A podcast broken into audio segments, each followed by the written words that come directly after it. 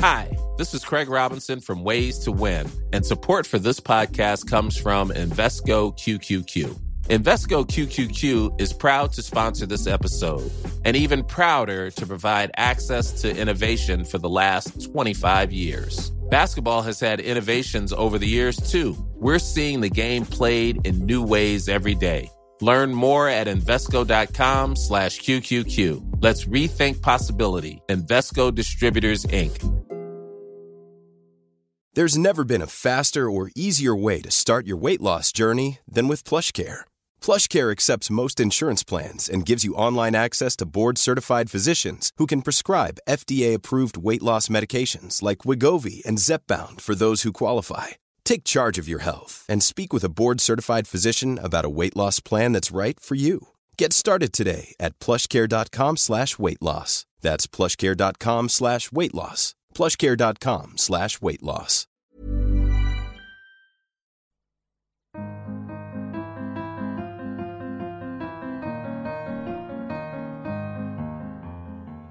Hello, and welcome back to the Prospect Interview, the podcast where we meet some of the brightest minds of today and talk about the ideas that matter in politics, arts, and society.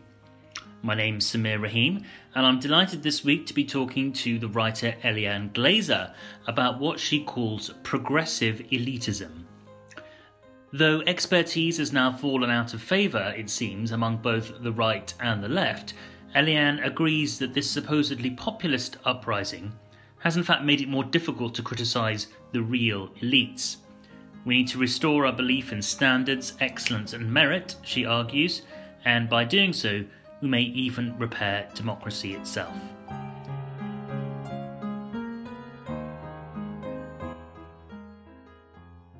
Eliane Glaser, thanks so much for joining us on the Prospect interview. Lovely um, so, you, your new book on uh, elitism, a progressive defence. Um, so, elitism is a term that means different things to different people, uh, doesn't it? So, you know, there's a right wing interpretation of it versus a left wing interpretation of it. Um, how do you define it? Yeah, so I would like to draw a distinction between two meanings of the word elite that I think have become damagingly muddled. So, on the one hand, there's the financial elites um, and on the other hand, there's cultural and educational high standards. So the excellent, the challenging, the difficult, professional expertise, rigorous journalism, and also political institutions and the rule of law. So I think we should be worrying about the first meaning of the term elitism. And by that, I'm, I'm referring to the, the eight men who own half the world's uh, wealth, um, the billionaires who've seen their fortunes soar during this pandemic, the CEOs who make 350 times the salary of the average worker.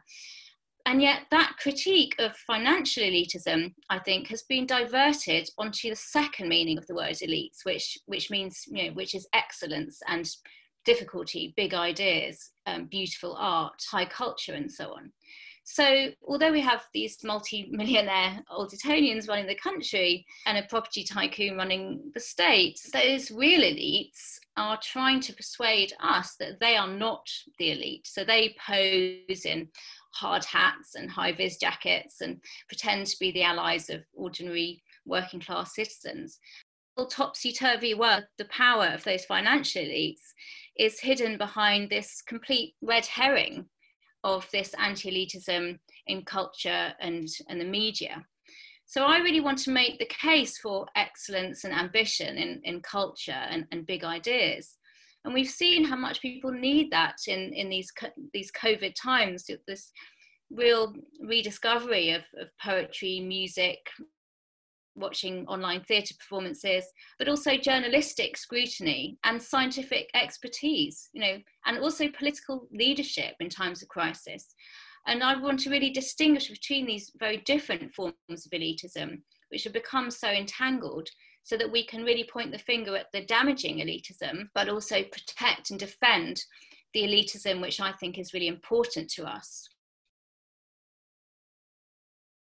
Yeah. So, how did the right, which is traditionally supposed to like uh, elitism, you know, hierarchies, uh, and all the rest of it? How did it come to vilify the institutions that they would, would once have defended? You know, universities, the BBC. Uh, you know, we've seen tax on expertise during the Brexit debate. How, what's the genealogy of that? Yes, it's interesting that the, the right have traditionally been the defenders of democratic institutions, parliament, and so on. But also, as you say, of high culture. You know, I think of the late Roger Scruton as being um, the classic conservative defender of, of, of high art. But I think what's happened is that that the what used to be called conservatives have now actually become radical modernizers and that we've seen a shift from a more educated and culturally elite establishment. Um, which you know had its imperfections, and uh, so I'm not sort of necessarily harking back to a nostalgic past, but we've seen a shift from that kind of traditional establishment to a mercantile and then a financial establishment, which is centered around the city and Wall Street, and so We've also seen a shift in values uh, uh, on the part of the sort of power, real powerful elites away from um, upholding cultural and, ed- and, educational high standards and towards actually undermining them. And I think that's part of that un- undermining is, is, is, the sense that universities, cultural institutions, um, and media organisations are are critical of the establishment as it is now. They're critical of high finance and monopolies, corporate monopolies, and so on. So I think you, you're having what you're seeing is an entrenchment on both sides. That as the establishment becomes uh, more entangled with financial monopolies, then media organisations, say um, journalists, become you know more wedded to their um, their laudable project of holding power to account. But those positions become more opposed at, at the same time. So, and I think also what we've seen is a shift from from thinking about inequality and, and economic inequality being the real fault line, you know, both in term, you know, in terms of democracy, really, that democracy used to be about a, an opposition between right and left, which used to represent opposed economic interests, the 1% versus the 99%, say. And there's been a shift now to through the through the culture wars to an emphasis on culture and education and, and, and cultural capital being the fault line. So, what's important now is not whether you're rich or poor or um, or vote to the left or to the right, but whether you live in a city. What's your level of education? Um, do you support gay marriage? Um, do you go to the opera?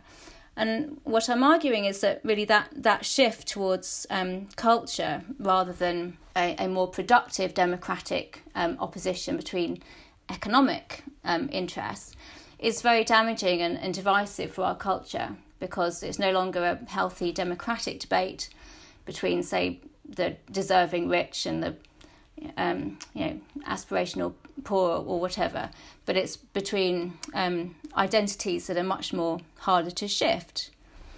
So cosmopolitan, the, the anywheres versus the, the somewheres in, in to, to take David Goodhart's um, division. Yes, it's interesting, isn't it? The, the, the, the, tactic of looking at institutions and digging out their ideological biases and um, seeing them not as sort of neutral arbiters, but just institutions where power is, is exerted. I mean, that's a classic left wing analysis, really, um, that was developed um, in critical theory. And, and But now you will see it on the pages of um, The Spectator and Spiked and, uh, you know, even government advisors. Yes, and I think that there was, you know, there has been a, you know, in a way, this is about the rise of populism, both on left and right, and and there has been a, a left critique of a, a left populist critique of political institutions as as being corrupted by unaccountable interests, by financial lobbies, and so on.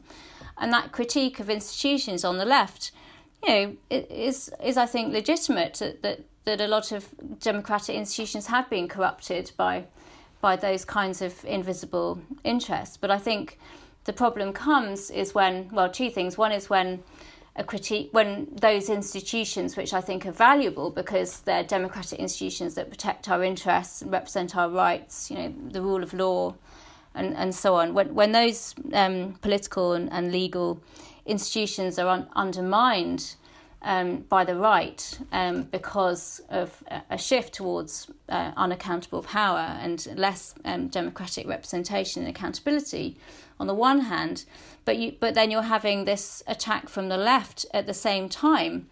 Um, you know, undermine attacking those institutions for being uh, for being too unaccountable and also not being diverse enough as well. I guess we'll go on to talk about identity politics later on, but so I think we're seeing that those institutions being really undermined by a, a pincer movement coming from both the, the right who wants to undermine institutions um, and and the left who want to also bring them down, um, but for, for different reasons. So we do definitely live in a sort of, whether we like it or not, a culture war sort of society now. Um, and the critique is that the, the big institutions um, that we've, we've we've talked about have been taken over by sometimes it's called the left, but really I think in some ways it, it's it's sort of liberalism, um, and uh, emphasis on as we were saying identity, diversity, and you also talk about cultural democratization and um, uh, the idea that uh, certain institutions can't just be focused on a small, as it were, elite group of people. They need to be for everyone. Um, is there any truth that our institutions are actually going in that direction? And if so, is that, is that a problem? Yes, it's very interesting. I think I think part of the problem is around this word liberal and liberal elite. So I do think that there has been a, a deliberate attempt by alt right commentators like Steve Bannon to portray the kind of technocratic um, global capitalist establishment as left wing. So I think Steve Bannon has referred to Davos as being, you know, stuffed with sort of liberal left wing thinkers, which, you know, I think is kind of surprising. Um, and so, and I think this this phrase "liberal elite" creates the impression that the the powerful establishment does lean to the left and is progressive, and I think that's just not not the case. And I do think that that, that um, anti-elitism is a response to to uh, you know. Uh, uh to unaccountable technocrats, um, and I think there is some legitimate challenge there. But I think, but I do think that there's also a, a really mistaken emphasis on the idea that our governing elites are too progressive. I think that's mistaken. But I think I think there is some grain of truth to the to the fact that you know media, education, and culture, those sectors are do often lean lean leftwards. But I think that what happens then, you know, to take the example of the BBC, for example, is that the BBC keeps employing more and more right right wing journalists to to stem this criticism of liberal bias, but actually that criticism just keeps on coming. So that what you have is a kind of a self destructive spiral where um, media and, and, and cultural institutions uh, sort of undermine themselves in an attempt to not appear to be stuffed with liberals. Um, but actually, that uh, limits their ability to to hold leaders to account and also to be excellent in themselves. So, to take the example of culture, I, I talk a lot about cultural institutions in the books. I feel that, in a sense, you know, it's not their fault in a way. They're under the cosh of government demands to demonstrate public value and to to engage um, diverse audiences and, and so on, which I which I understand and is you know often a laudable aim in itself. But I think that many cultural and educational institutions are not really convinced of their own right to to to produce excellent culture and high educational standards, or even their right to exist as kind of just producing beautiful artworks and and and, and producing difficult and uh, ideas and um, scholarship in itself as, as values in their own terms. So that cultural organizations spend huge amounts of time demonstrating outreach interactivity and, and impact and I do think that that is part of this l- loss of confidence that um, in in just producing what they believe to be excellent art and and and great culture.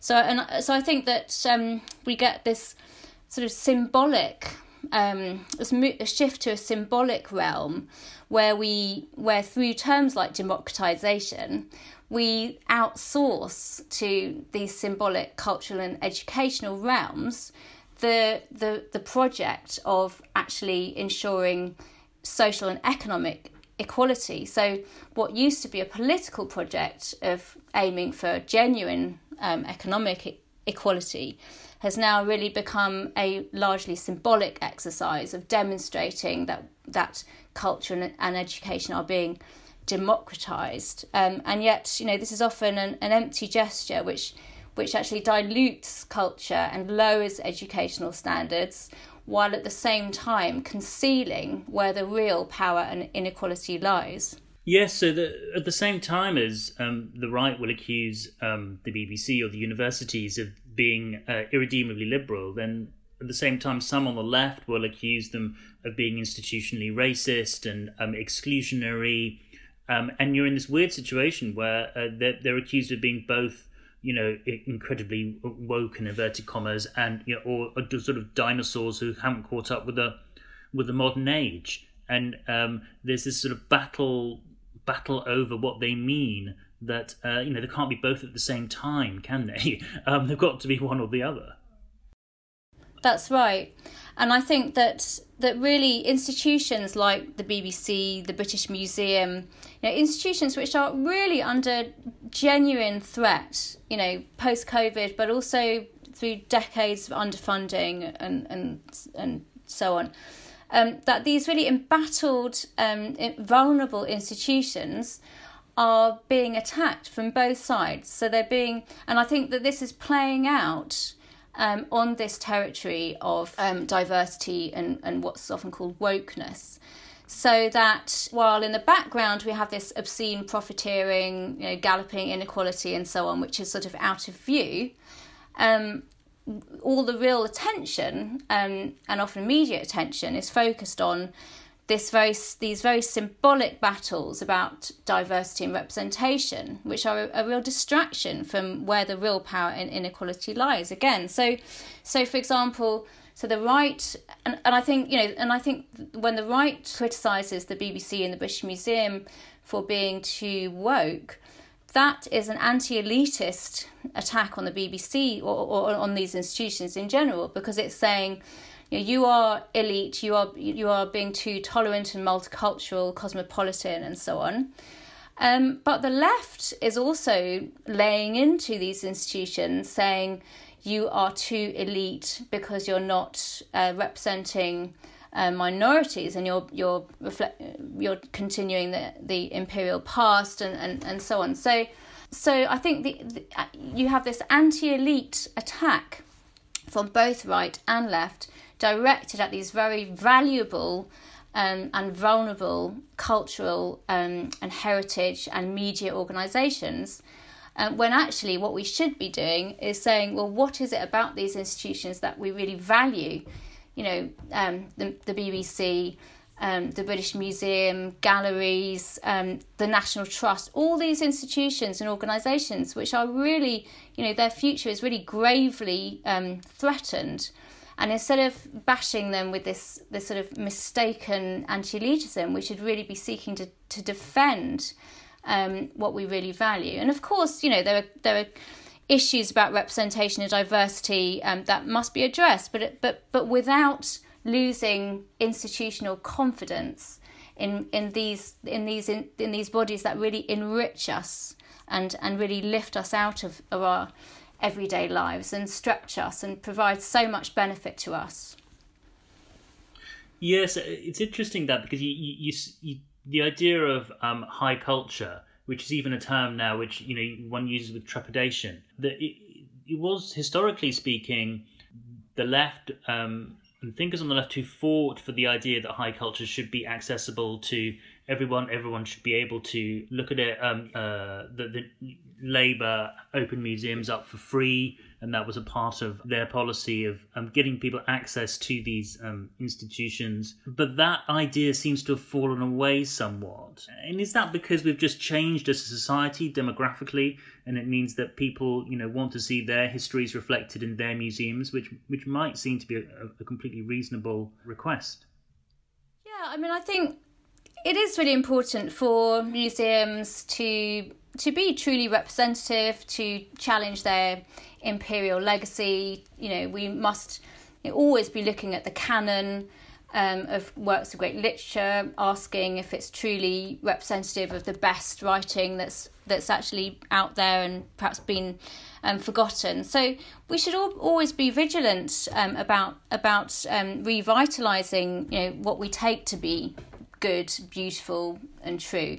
But but I think that we too often forget this great tradition of working class culture. And in the book, you know, I, I go into this in, in some detail, you know, the, the great traditions of working men's institutes, literary and scientific um, institutes up and down the country, miners' reading rooms, um, incredible levels of, of intellectual activity um, amongst these working class communities that Jonathan Rose um, detailed in his brilliant book, The Intellectual Life of the British Working Classes.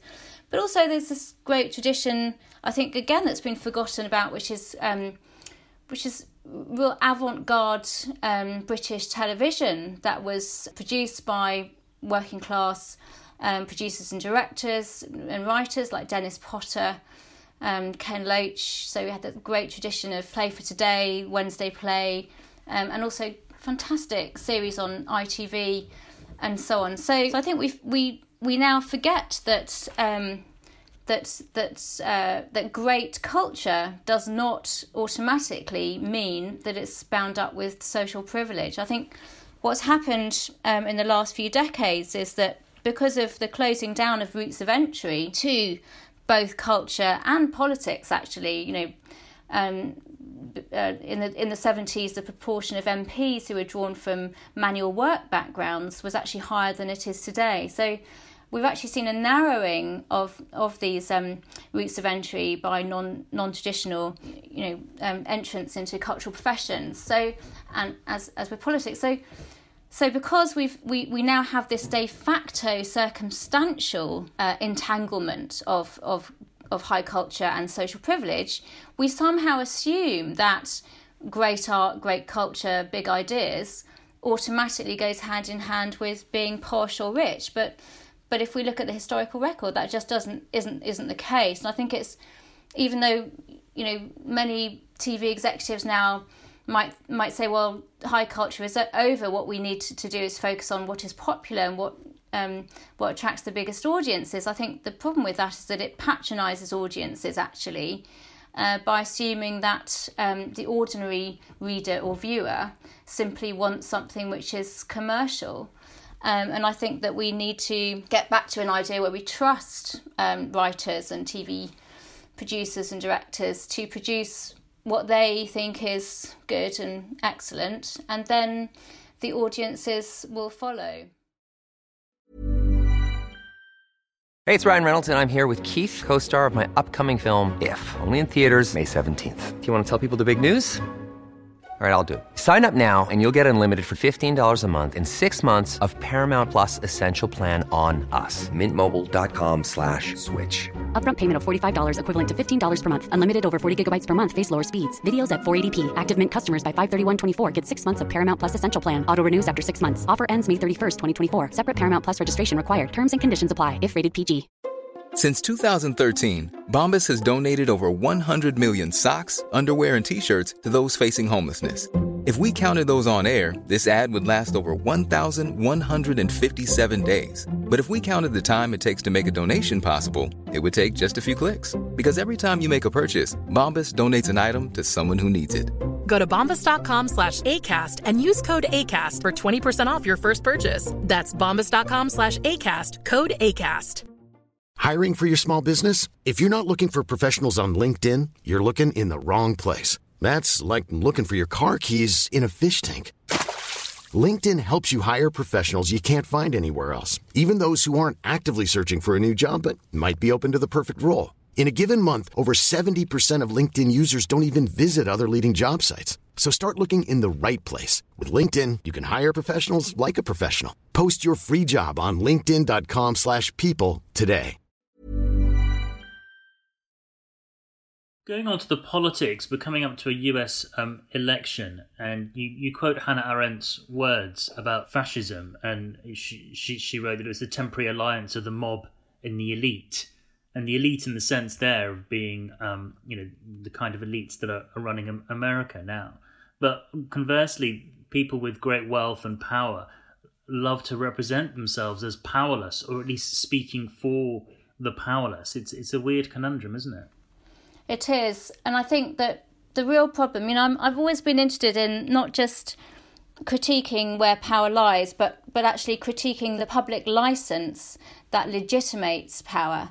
And I think what's happened with anti-elitism is that that really has become a powerful uh, legitimation of pa- of wealth and you know monopolization of, of resources and profiteering and, and, and financialization and all these things which are hollowing out our world that actually um, the public license for uh, for financial elites becoming ever more wealthy and powerful is this idea that somehow ordinary people are finally having their say. And i think you know if you look back at the tradition of anti-elite um, discourse and anti-elite rhetoric um, which stretches back um, through Nazi Germany um, in the kind of the stereotypes of Jews as cosmopolitan elites and and um, intellectuals, um, and also if you look back to the the tradition in, in the states, McCarthyism, and um, and a very strong tradition within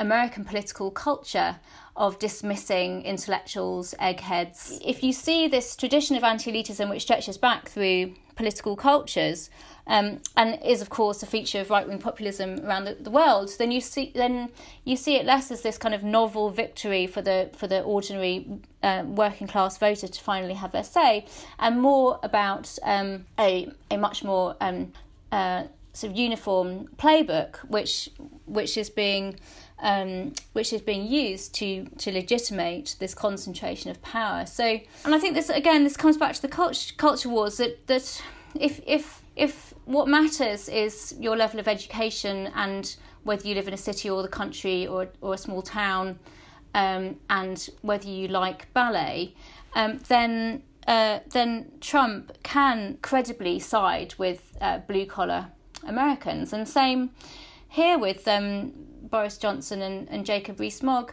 somehow claiming to represent ordinary working class voters. That if if you take money and economic inequality um, out of the equation, then then you, you can have this this alliance um, between people who whose whose real economic interests are, are not in, in any in any real way aligned. But I think I, I mean I really think that in this country that alliance is is strained um, uh, to to a ludicrous extent, really. That that the idea that um, that the people running our country, you know, they're not just rich; they're they're also part of a journalistic and cultural elite. You know, so so Johnson and um, and co with their links to the Spectator, the Telegraph, and the Times. It's it's very interesting in a way that they that they are they somehow manage to pull pull off this illusion that they are friends of the working class um, and I think it's very interesting. I think I think when Boris Johnson poses, you know, in a in a, a hairnet, um, in a, a, fish factory, um, there's something perhaps about that humbling spectacle, which somehow allows him to get away with being an old Etonian who quotes Latin. So I do think that's very interesting. But I think I think what happens is, in terms of politics, is that those who pose as outsiders against the Westminster um, bubble or the, the Washington swamp, you know, in, in the States. I think what the, the problem is is that once you um, pose as an opponent of the so-called corrupt political elite, then what you what happens is you then um, gain power and become part of the political elite yourselves, but but because you're still opposing um, what is what you refer to as the political elite, you then destroy uh, democratic institutions from the inside, and that that acquires public license um, and legit- legitimation through the idea that political elites are also um, uh, privileged. Um, and I think that you know it's a paradox of democracy that aspects of, of democratic institutions do appear to be lofty and unaccountable. You know, deliberation behind closed doors, um, you know, expert advisors, um, committee room discussions, um, yeah taking time to to discuss things, not not actually um, having dem- direct democracy. The, the these this is the paradox of democracy that those checks and balances that that do appear elite are actually the institutions that uh, protect our, our true interests. So I, I'm arguing that we destroy those at our peril. So, what would be the argument, a progressive argument for a, a, a new elitism? Um, you know, doesn't elitism, in all its forms, in some ways, create sort of people in charge and people not in charge, and encourage societal division? Um, it requires discrimination, um, uh, whether intellectual, uh, but but also just in in ability terms. And in our society, which is very focused on um, equality and democracy, that can be difficult for people to accept, um, can't it? Yeah, I mean the the word elite originally came from the Latin eligere to to elect. So originally, you know, the the kernel of the word elitism is is simply those who are elected. And I do think, you know, that due to the iron law of oligarchy, you do, in practical terms, often have a drift towards the concentration of power um, and a drift towards uh, those in power not being truly representative. But I think that the answer is not to, as the anti elite, uh, anti political elites would have it, to just junk the system and um, institute a sort of a populist fascism, which is really, I think, where, where we're going now. But but to, to try your best to resist the iron law of oligarchy, and um, and and try and you know constantly refresh democracy so that it it it um, fulfills um, you know its original function as being ruled by the people as well as for the on behalf of the people. So, yes, and I, and, and I think you know citizens' assemblies, you know, which is something I've written about for Prospect, are an interesting way to to try and do that. But Ironically, when I looked at citizens' assemblies, they often end up really uh, being an argument for expertise um, and informed discussion because citizens' assemblies hear from experts and are informed by experts and actually the participants become very they almost become experts in themselves at, at the the the um, political problem they're trying to solve. So so what i'm yeah so i guess what i'm saying is people aren't stupid and political representatives need to be as representative of the population um, that they're serving as much as possible, drawn from a, a broadest, as broad as possible demographic pool and you know range of, of, of professions and uh, businesses and, and, and backgrounds. So I think yeah we must we must resist ol- that oligarchic drift as much as possible. But I think it's so important to not junk democratic institutions um, altogether, and in fact to de- to defend them in, in these dangerous times when when the people um, are being used as a as a pretext to to sweep away the, the institutions that actually protect our interests. Um, in terms of culture, I mean, I think again we we've just come to to to to implicitly accept um, that uh, high standards and, and privilege are entangled, and and I think that's just not the case. But I think, and I think that the problem is that we've had um, a dilution of quality you know, by by knocking those so-called gatekeepers off their pedestals and by questioning the role of the professional critic. I think we we think that we are somehow leveling down, that we're producing a level playing field, but actually, I think this is a con. Um, which has been pro- propagated by uh, Silicon Valley, you know, which is, you know, because te- new techno- digital technology is a big part of this. That that that really it's an illusion that we create a level playing field in in culture. Um, and that and that actually conceals, as I've been saying, um, where the real economic um, power lies. So I think that we need to really separate out excellence from privilege, and and to think carefully about what forms of you know discernment, judgment, curation, um, would be appropriate for this post deferential age.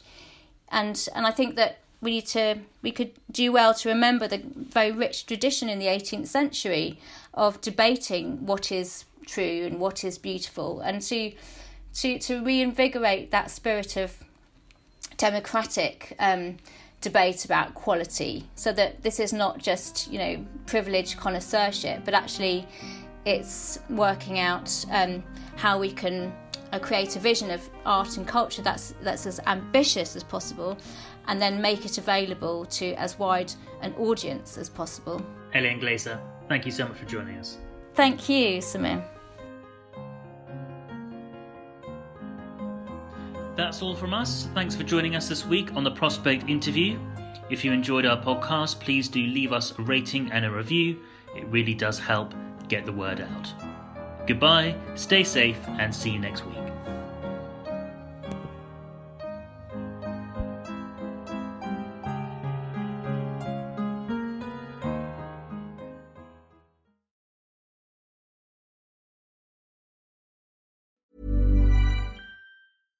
Even when we're on a budget, we still deserve nice things.